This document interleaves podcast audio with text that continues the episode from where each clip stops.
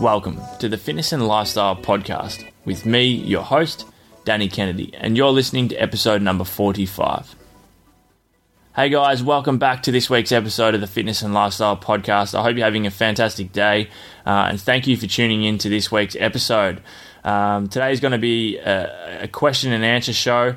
I put a post up inside my closed Facebook group a few days ago, um, asking some asking people to basically comment any questions they had in regard to health, fitness, um, nutrition, and wellness, and all that type of stuff. Now we had a few comments back on the post, um, but I also received a number of inboxes um, through Facebook, Instagram, and Snapchat with some questions. So I'm looking forward to getting into today's show. If you do have any questions in the future, um, I will be trying to throw in a few of these Q and A um, style episodes every now and then. So be sure just to send them through, um, regardless of whether you think the question is silly or not, or, or how specific it may be. Um, all questions are welcome. So the first thing I wanted to cover today, and this is a question I got actually last night, is what I do um, for my warm up and mobility work before a workout. Um, now, this obviously depends on whether I'm training upper or lower body. Uh, so I'll go through both. So for an upper body session, what I like to do is I come into the gym. Um, and for starters, I'll do a bit of rotator cuff work with some TheraBands, um, so internal and external rotation. I'll then grab a broomstick, um, and I believe they're called shoulder dislocations, but obviously that's not exactly what you want to be doing. But basically, grabbing out nice and wide on the broomstick and just kind of going back and forth from uh, over my head, so over and back to really stretch out through the delts um, and also through the pecs. Um, from there, I'll then move on to some retraction work. So I like to hang from a chin up bar. Um, have a pretty loose grip and then just retract my shoulder blades. So I'm not doing pull ups or chin ups or anything like that. I'm just retracting the shoulder blades, then letting them go loose, and I repeat that for about 10 to 15 reps. After I've done that, whichever exercise that I'm starting on first, uh, I'll then go and do you know one to two, sometimes three warm up sets. So, for example, if it's a, a bench press on an upper body push day, I might start with just the bar for a set of 10 to 15 reps, just to get the patterning right. I'll then put on a pretty light weight, so maybe 10 kilos each side and do a set of, of 10 again, something high reps, and then I'll gradually work or acclimate to my, my working weight for my first exercise. Uh, another thing I've also been doing a little bit is, is a little bit hard to explain over a podcast, but I might make a video about it. Is I like to stand up against a wall, so um, with my back against the wall, my hips are pushed up against the wall. Um, I also have the back of my palm, my elbows, and my shoulder blades all making contact with the wall. From there, kind of pull my elbows down and then press them up, press my hands up above my head as high as I can, keeping all three points um, in contact with the wall to really warm up again the rotator cuff, uh, rotator cuffs, sorry, um, scapula, and just get the shoulders and chest um, kind of open before I start my upper body session. Now, for a lower body session, it's slightly different. So when I come in for a lower body, first thing I do is I jump on a foam roller um, and I also usually bring in a spiky ball or, or the cross ball or something like that. I'll spend five minutes on the foam roller, usually working through the ITBs, quads, hamstrings, lower back, and glutes, sometimes calves, depending on whether or not they're tight. After that, I'll then do activation. Uh, sorry, after that, I'll do mobility. So I usually mobilize lower back, um, uh, ankles, all that type of stuff uh, before before I uh, before I go into my activation work. So a big focus in that mobility goes into lower back and hips. Then with the activation, I'll use uh, some type of, of TheraBand, like a glute band. I'll start with that around my ankles.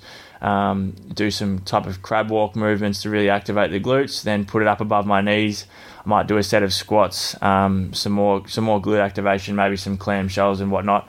And then the same as the upper body, I'll then acclimate into uh, whatever working weight I'm doing for the first exercise. So usually that would be um, either a squat, a, a, variation of a deadlift, um, or even a Romanian deadlift if I'm targeting hamstrings. Work up to my working weight, and then and then off we go. And then to finish off my workouts, always like to do a little bit of static stretching.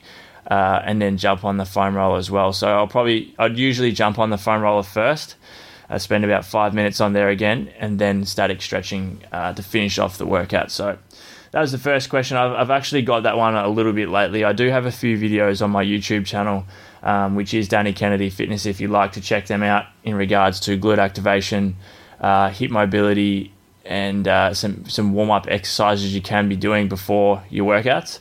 Um, so if you'd like to check them out, feel free to go to my YouTube channel and, um, and have a look through those.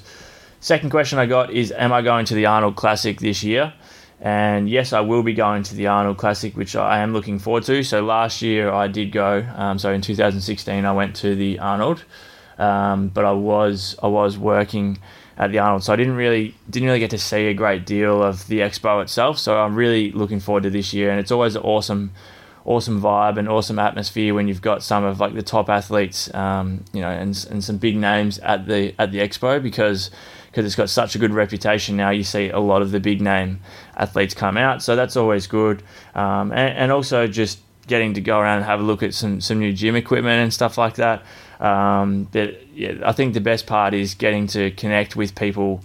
Um, that either you haven't met before that are interested in the same thing that you are, but also I get to catch up with a lot of friends.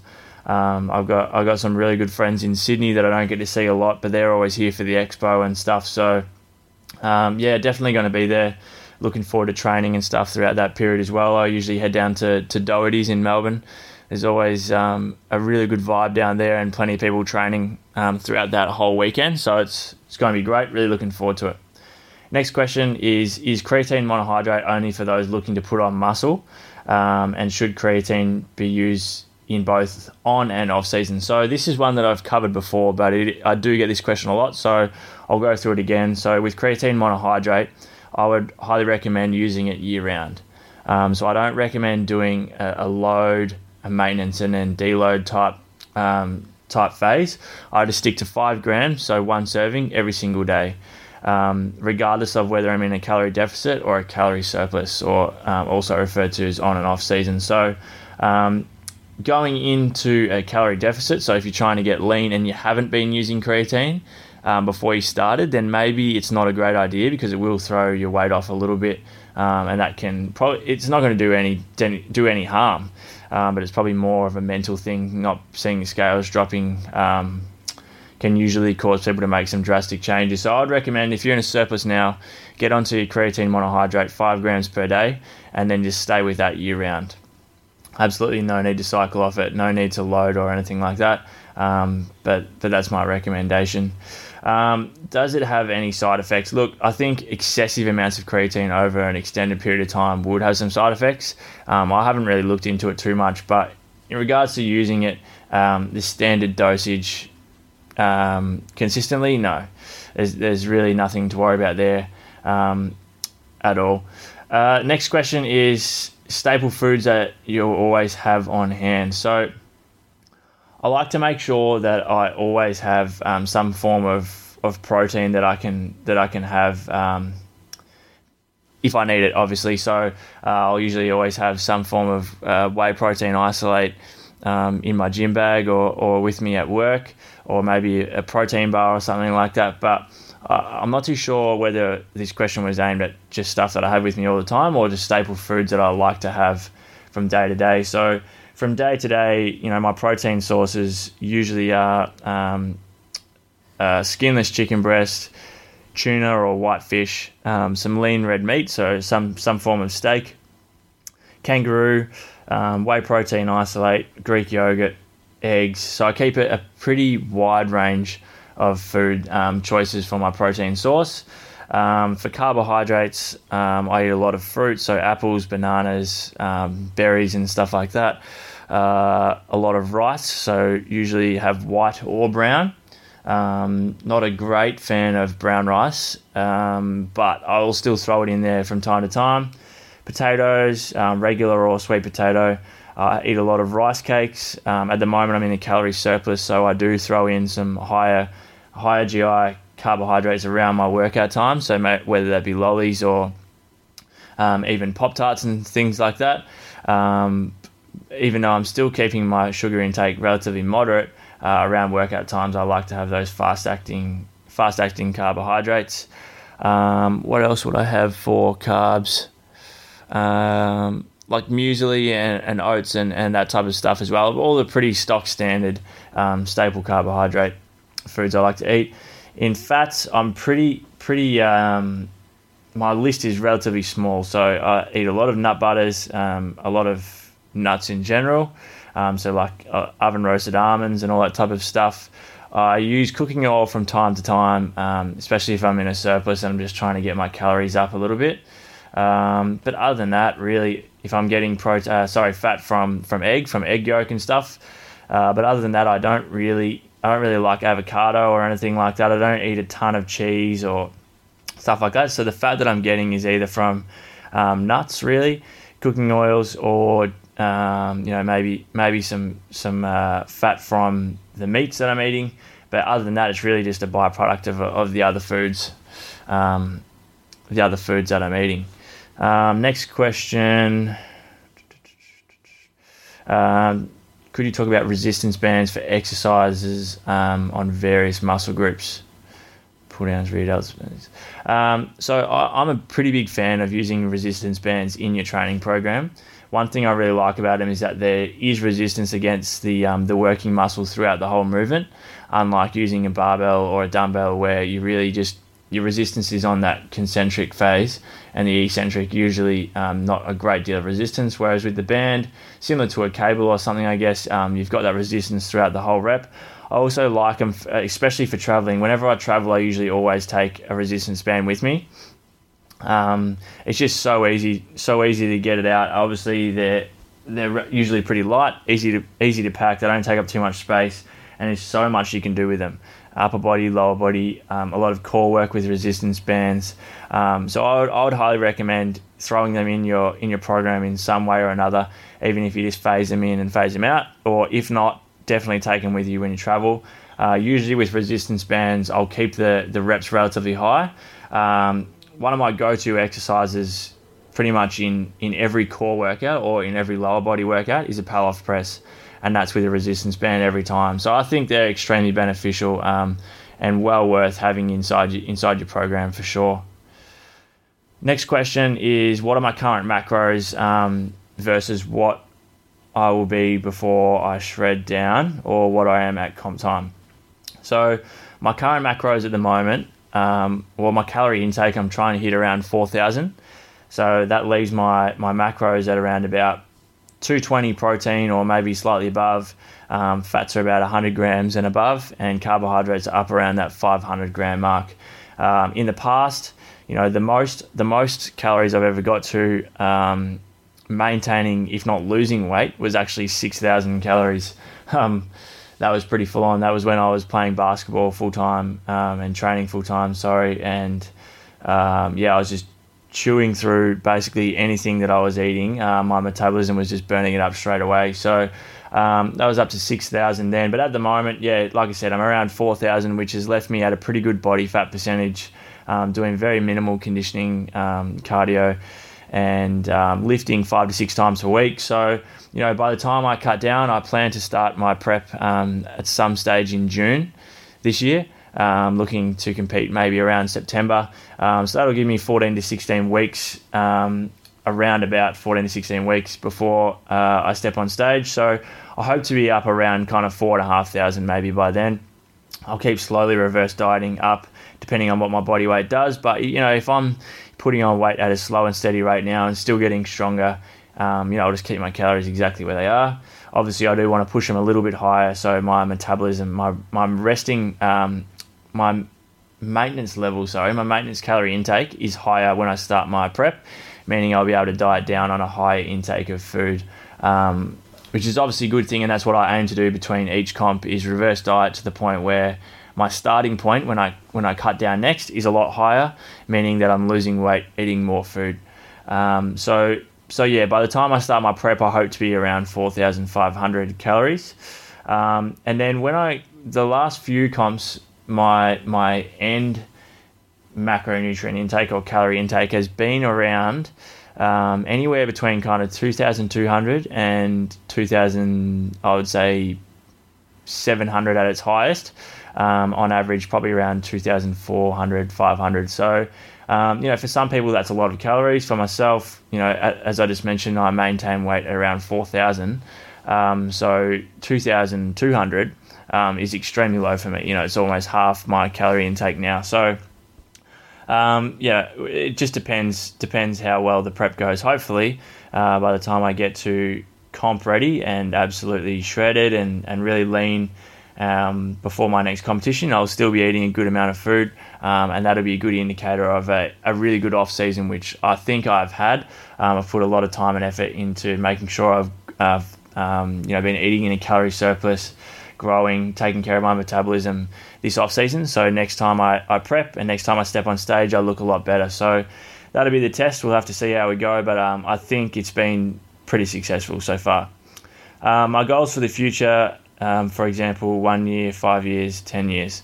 Um, so my, I guess my immediate goal or short-term goal um, for this year is to to grow grow my online coaching business. Um, I have you know specific numbers that I want to hit, um, specific targets, which I won't go into detail on the on the podcast. But you know the the main things I'm focusing on this year, short term, is to to win a show, um, win a, a regional show um, when I compete at the end of the year.